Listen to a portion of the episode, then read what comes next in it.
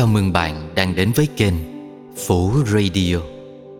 Sau đây, mời bạn lắng nghe tác phẩm Đường xưa mây trắng theo gót chân bục Của tác giả, Thiền sư Thích Nhất Hạnh.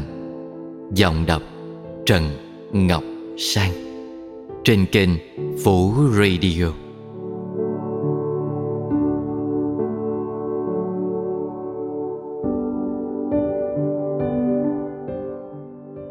Chương 20 Nai Ngọc. Mỗi ngày, Bụt đều có xuống tắm dưới dòng sông Neranjara. Người thường đi bách bộ để thiền hành trên bờ sông Hoặc ở những con đường mòn trong rừng Do chính dấu chân của Ngài tạo ra. Có khi Bụt ngồi tĩnh tọa trên bờ sông bên dòng nước chảy. Có khi Bụt ngồi tĩnh tọa dưới cây bồ đề trong lúc hàng ngàn chim chóc ca hát líu lo trên cành lá. Lời nguyện xưa bây giờ đã được thực hiện. Bụt biết là người sẽ trở về kapilavatthu ở đó có nhiều người đang chờ đợi bụt. Nhưng bụt cũng nhớ rằng ở thành rajagaha, vua bimbisara cũng đang đợi chờ người. Vua bimbisara quả là một người bạn tri kỷ của bụt. Bụt phải đáp lại tấm thịnh tình đó trước và còn năm người bạn đồng tu nữa. Buộc phải giúp đỡ họ. Họ là những người có khả năng tiếp nhận đạo giải thoát. Có lẽ năm người ấy cũng chỉ đang quanh quẩn trong vùng này mà thôi. Dòng sông, bầu trời, trăng sao, núi rừng Cũng như từng ngọn cỏ và từng hạt bụi Đều trở nên màu nhiệm đối với Bụt Người thấy những năm lang thang tìm đạo của mình trước kia Không phải là vô ích. Chính nhờ những năm phong trần ấy Mà người thấy được rằng Đạo sáng nằm ngay trong tự tâm mình. Tâm của chúng sinh Chính là tâm của giác ngộ. Hạt giống tỉnh thức nằm ngay trong tâm của mỗi người. Chúng sinh không cần đi tìm sự giác ngộ ở bên ngoài, Bởi vì mỗi sinh vật chứa đủ trong tự thân Tất cả trí tuệ và hùng lực của toàn vũ trụ. Đây là một phát kiến vĩ đại của Bụt và là một tin mừng lớn cho tất cả. Bọn trẻ đã rủ nhau trở lại nhiều lần để được bụt dạy dỗ. Trong khi tiếp xúc với chúng, bụt vui mừng nhận ra rằng đạo lý giải thoát có thể diễn bày bằng một ngôn ngữ đơn giản và mộc mạc. Bọn trẻ, dù là những em bé chưa bao giờ đi học, cũng có thể hiểu được giáo pháp của bụt. Điều này làm cho bụt rất phấn khởi.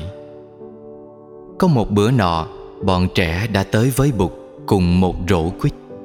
Rổ quýt này do Sujata đem tới. Chúng muốn được ăn quýt cùng với Bụt trong sự tỉnh thức Để thực tập lại bài học đầu tiên Mà chúng đã được học về đạo Bụt. Sujata nâng rổ quýt đi mời từng người. Trước hết, cô bé quỳ trước Bụt Và nâng rổ quýt lên trên hai tay. Đầu cô bé hơi cúi xuống trong dáng điệu thành kính. Bụt chắp tay búp sen và tiếp nhận một trái quýt từ trong rổ. Sujata hướng sang mời Svastika hiện đang ngồi phía bên trái của Bụt. Svastika cũng chắp tay búp sen như Bụt để tiếp nhận một trái quýt. Sujata làm như thế cho đến khi mọi người đều đã có trong tay một trái quýt mới trở về chỗ ngồi. Đặt rổ quýt trước mặt, cô bé cũng chắp tay trước khi lấy lên một trái quýt. Bọn trẻ im lặng Bụt bảo chúng theo dõi hơi thở Và mỉm cười.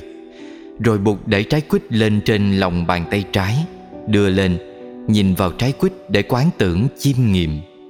Bọn trẻ đồng loạt làm như Bụt Một lát sau Bụt từ từ bốc quýt. Bọn trẻ cũng làm như người. Thầy trò thông thả ăn quýt trong im lặng, Trong tỉnh thức. Khi mọi người đã ăn quýt xong, Bà La đi thu hồi tất cả những vỏ quýt. Bọn trẻ rất sung sướng được ăn quýt với Bụt trong chánh niệm, Và Bụt cũng cảm thấy một niềm vui lớn Khi được ngồi thực tập với bọn trẻ quê mùa, Nhưng rất dễ thương này. Bọn trẻ thường trở lại với Bụt vào những buổi chiều. Có khi Bụt dạy chúng cách theo dõi hơi thở Để điều phục tâm ý Trong những khi buồn bực hoặc nóng giận. Có khi Bụt dạy chúng cách ngồi yên Để làm cho tâm trí tĩnh lặng. Có khi Bụt dạy chúng cách đi thiền hành để học nếm sự thảnh thơi. Buộc dạy chúng thật kỹ về cách nhìn người và sự việc. Nhìn như thế nào để có thể thấy, có thể hiểu và có thể thương. Bài dạy nào bọn chúng cũng hiểu được. Một hôm nọ nanda pala và sujata quyết định cùng nhau may một chiếc áo cà sa mới để dân bục. Hai chị em đã để ra một ngày để làm chuyện này. Chiếc áo cà sa mới này màu gạch hơi giống với tấm vải mà Bụt đang choàng. Sujata đã khám phá được nguồn gốc của tấm vải đó. Đó là tấm vải được phủ lên thi hài của Radha, Người ở của nhà cô, Khi còn quàng ngoài nghĩa địa. Radha đã chết vì bệnh thương hàn. Ba mẹ của Sujata đã nuôi một người ở khác, Tên là Purna Khi biết rằng thầy mình đã lấy một tấm vải ngoài nghĩa địa Để giặt đi mà làm áo cà sa Sujata như muốn khóc. Và đó là lý do khiến cô bé đi tìm người chị họ. Ngày hai chị em đem áo vào dân, Bụt đang ngồi thiền dưới gốc bồ đề. Hai chị em ngồi im lặng, Đợi cho đến khi người xuất thiền Mới dâng áo cà sa lên. Bụt rất vui lòng khi có áo mới. Người nói, người sẽ cần đến áo này. Và người nói, người muốn giữ lại tấm vải, Để mỗi khi giặt áo Thì có vật khoác lên trên người. Nghe nói như thế, Nandabala và Susata quyết định may thêm cho Bụt một chiếc nữa để người có thể thay được áo ngoài mà đem đi giặt. Một hôm nọ, Bọn trẻ được nghe Bụt kể một chuyện tiền thân. Hôm ấy chúng đến khá đông. Bé Balagupta hỏi Bụt về tình bạn. Balagupta là một cô bạn gái của Sujata Mới lên 12 tuổi. Sở dĩ Balagupta hỏi Bụt về tình bạn, Vì ngày hôm trước, Cô đã cùng với cô bạn gái là Chatilika có chuyện xích mích cùng nhau. Và hôm nay trước khi đi vào thăm Bụt Cô bé đã không định ghé vào rủ Chatilika cùng đi. Nhưng cuối cùng, Sujata đã ép cô vào rủ Chatilika. Chatilika đã chịu Sujata mà đi. Nhưng khi tới cội bồ đề, Đôi bạn ngồi ra hai góc, Chứ không ngồi gần sát bên nhau. Như trong những lần khác. Bụt kể cho bọn trẻ nghe về tình bạn giữa một con nai Một con chim và một con rùa. Theo Bụt thì chuyện này đã xảy ra từ thời xa xưa Cách đây hàng ngàn năm Lúc Bụt còn là một con nai. Bọn trẻ ngạc nhiên Nhưng Bụt bảo Trong những kiếp trước Chúng ta ai cũng đều đã từng làm đất Làm đá, làm sương, làm gió, làm nước, làm lửa. Chúng ta ai cũng đã từng làm rêu, làm cỏ, làm cây cối, làm côn trùng làm cá, làm rùa, làm chim muông, làm thú vật. Điều này ta thấy rất rõ trong thiền quán của ta. Vậy thì trong một kiếp trước Ta đã làm một con nai. Đó là chuyện rất thường. Ta còn nhớ Có một kiếp nọ Ta làm một mỏm đá trên đỉnh núi. Có một kiếp khác nữa, Ta đã làm một cây bông sứ. Các con cũng vậy, Chuyện ta sắp kể là chuyện một con nai, một con chim, một con rùa và một bác thợ săn. Có thể là một đứa trong các con ngày xưa ấy đã làm con chim và một đứa khác làm con rùa.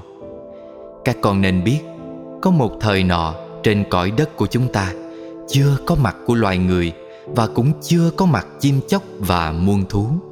Lúc ấy chỉ có rồng rêu dưới nước và cây cối trên cạn mà thôi. Hồi đó, chúng ta chỉ có thể là đất đá, sương khói hoặc cây cối. Rồi từ đó mà chúng ta luân chuyển thành chim chóc, thành các loài cầm thú và thành con người. Ngay trong kiếp này, chúng ta cũng không phải chỉ là người. Ta là người, nhưng ta cũng đồng thời là cây lúa là cây dừa là trái quýt là dòng sông là không khí. Bởi vì không có mặt những thứ đó thì con người cũng không thể nào có mặt. Cho nên khi các con nhìn cây lúa, trái dừa, trái quýt, dòng sông Các con nên nhớ Trong kiếp này Tuy mình là người Mình cũng phải nương tựa vào các loài ấy. Và mình cũng có thể nói rằng Mình là những loài ấy. Thấy được như vậy Mới thật là có hiểu biết Và có tình thương. Chuyện ta sắp kể cho các con nghe Tuy đã xảy ra cách đây hàng ngàn năm, Nhưng có thể là đang xảy ra ngay trong giờ phút này. Các con hãy lắng nghe cho kỹ mà suy nghĩ để xem Mình có dính líu gì tới những con vật ở trong truyện hay không. Rồi Bụt bắt đầu kể. Thuở ấy, Bụt là một con nai ở trong rừng. Trong rừng có một hồ nước Dưới hồ nước có một con rùa Bên hồ nước có một cây dương Và trên cây dương có một con chim sáo. Nai, rùa và sáo chơi với nhau rất thân. Một hôm có một người thợ săn đi theo dấu chân nai tới bên hồ Nơi nai thường xuống uống nước. Ông ta đặt một cái bẫy bằng những sợi dây da rất chắc ở đó Rồi đi về nhà. Nhà ông ta không xa bìa rừng là mấy. Chiều hôm ấy, tới bờ hồ để uống nước. Nai bị mắc bẫy. Nai kêu lên. Rùa và sáo nghe tiếng nai. Rùa bò đến, Sáo bay tới. Thấy nai bị nạn, Rùa và sáo bàn nhau phương thức giải cứu cho bạn. Sáo nói với rùa, Chị rùa ơi, Chị có răng khỏe Thì chị hãy gắn gặm cho đứt những chiếc dây da của cái bẫy này. Còn em Em sẽ tìm cách ngăn ông thợ săn lại, Đừng cho ổng tới. Nói xong, Sáo vội vã bay đi. Rùa khởi sự gặm các sợi dây da. Sáo bay ra khỏi rừng, Tới nhà người thợ săn Và đậu sẵn trên một cành cây xoan trước cửa nhà, Chờ đợi. Trời sáng, Người thợ săn cầm lấy con dao nhọn Và mở cửa đi ra. Thấy người thợ săn bước ra Sáo vỗ cánh bay tới Và lao mình vào mặt ông ta bằng hết tất cả sức mạnh. Bị Sáo đạp vào mặt, Bác thợ săn choáng váng, Trở lui vào nhà. Bác nằm xuống giường để nghỉ ngơi chốc lát. Hồi lâu sau bác lại chồm dậy, Cầm lấy con dao nhọn. Lần này bác đi ra bằng cửa sau, Nhưng Sáu đã biết trước. Sáu đã chực sẵn trên một cành mít Ở sân sau. Khi bác thợ săn mở cửa đi ra, Sáu lại vỗ cánh Và lao mình vào mặt bác một lần nữa. Bị chim tấn công hai lần liên tiếp, Bác thợ săn quay vào nhà. Bác suy nghĩ Ngày hôm nay xấu quá, Dù ta đi bằng ngõ trước hay bằng ngõ sau thì cũng bị con chim quái gở này ngăn cản.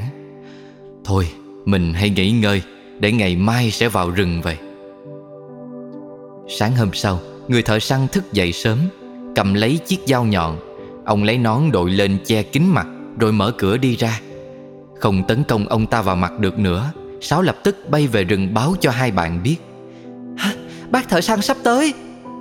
Lúc ấy, rùa đã gặm đứt gần hết các sợi dây da. Chỉ còn có một sợi nữa thôi Là nai có thể thoát được. Rùa dùng hết sức bình sinh để gặm, Nhưng sợi dây này cứng quá, Cứng như thép. Răng của rùa gần như là sắp rụng hết Và miệng rùa chảy máu rất là tội nghiệp. Rùa đã ra sức gặm trong hai đêm và một ngày, Miệng rùa không chảy máu sao được. Trong lúc đó, người thợ săn vừa tới. Trông thấy ông ta, Nai hoảng kinh vùng mạnh một cái Nhờ vậy, sợi dây mà rùa gặm nửa chừng bị đứt. Nai vội phóng vào rừng. Lúc đó Sáo đã bay lên đậu trên cây dương. Nhưng rùa kiệt sức quá, Không bò đi đâu được. Thấy mất nai, Bác thợ săn tức lắm. Bác lượm lấy rùa, Bỏ vào trong một cái túi da Và treo túi trên một thân cây Rồi đi tìm nai. Lúc đó, Nai đang đứng sau một bụi rậm nhìn ra Để thăm chừng các bạn. Nai nghĩ, Các bạn đã liều thân cứu ta, Đến lượt ta. Ta cũng phải liều thân cứu bạn. Nghĩ như thế, nay từ từ bước ra cho người thợ săn trông thấy. Nay làm ra vẻ kiệt sức Và khuỵ hai chân trước xuống. Người thợ săn nghĩ, Con nai này kiệt sức rồi, Ta có thể đuổi theo nó Và đâm nó một nhát. Ông ta liền cầm dao đuổi theo nai. Nai đứng dậy từ từ đi vào rừng, Dụ bác thợ săn đi theo. Sau khi đã dụ được bác thợ săn đi vào khá sâu trong rừng, Nai vụt chạy thật nhanh. Làm mất dấu chân mình, Rồi phóng trở ra hồ nước. Tới bên cây dương, Nai dùng gạt của mình đẩy cái túi da của bác thợ săn úp ngược xuống. Nhờ vậy, rùa rơi ra khỏi túi. Sáu cũng bay tới gần. Nai nói với hai bạn, Nhờ hai bạn mà tôi đã thoát chết trong tay người thợ săn. Tôi cảm ơn hai bạn. Người thợ săn sẽ trở lại ngay bây giờ. Anh Sáu Anh hãy dời tổ anh đi nơi khác. Còn chị rùa, Xin chị bò xuống nước đi thôi. Mau lên, Còn tôi Tôi sẽ đi ngay vào rừng. Khi người thợ săn trở lại Ông ta thấy rùa đã thoát đi đâu mất. Nai và Sáu cũng bạc tâm. Buồn bã Ông ta đeo túi và cầm dao đi về nhà. Bé Rupak và bé Subash nghe đến chỗ con rùa gặm những sợi dây da suốt hai đêm và một ngày khiến cho miệng rùa chảy máu thì lấy làm thương lắm. Chúng nó gần khóc, kể xong chuyện tiền thân Thì Bụt hỏi Các con nghĩ xem Thuở ấy ta là nai còn ai trong các con là rùa? Bốn em bé đưa tay lên. Svastika nhận thấy trong số những người đưa tay có cả Sujata buộc lại hỏi, Vậy ai trong các con là sáu? Lần này Svastika đưa tay lên. Nó nhận thấy có hai đứa nữa cũng đưa tay lên. Đó là Jatilika và Balagupta. Sujata nhìn Jatilika rồi nhìn Balagupta. Cả hai em đều là sáu?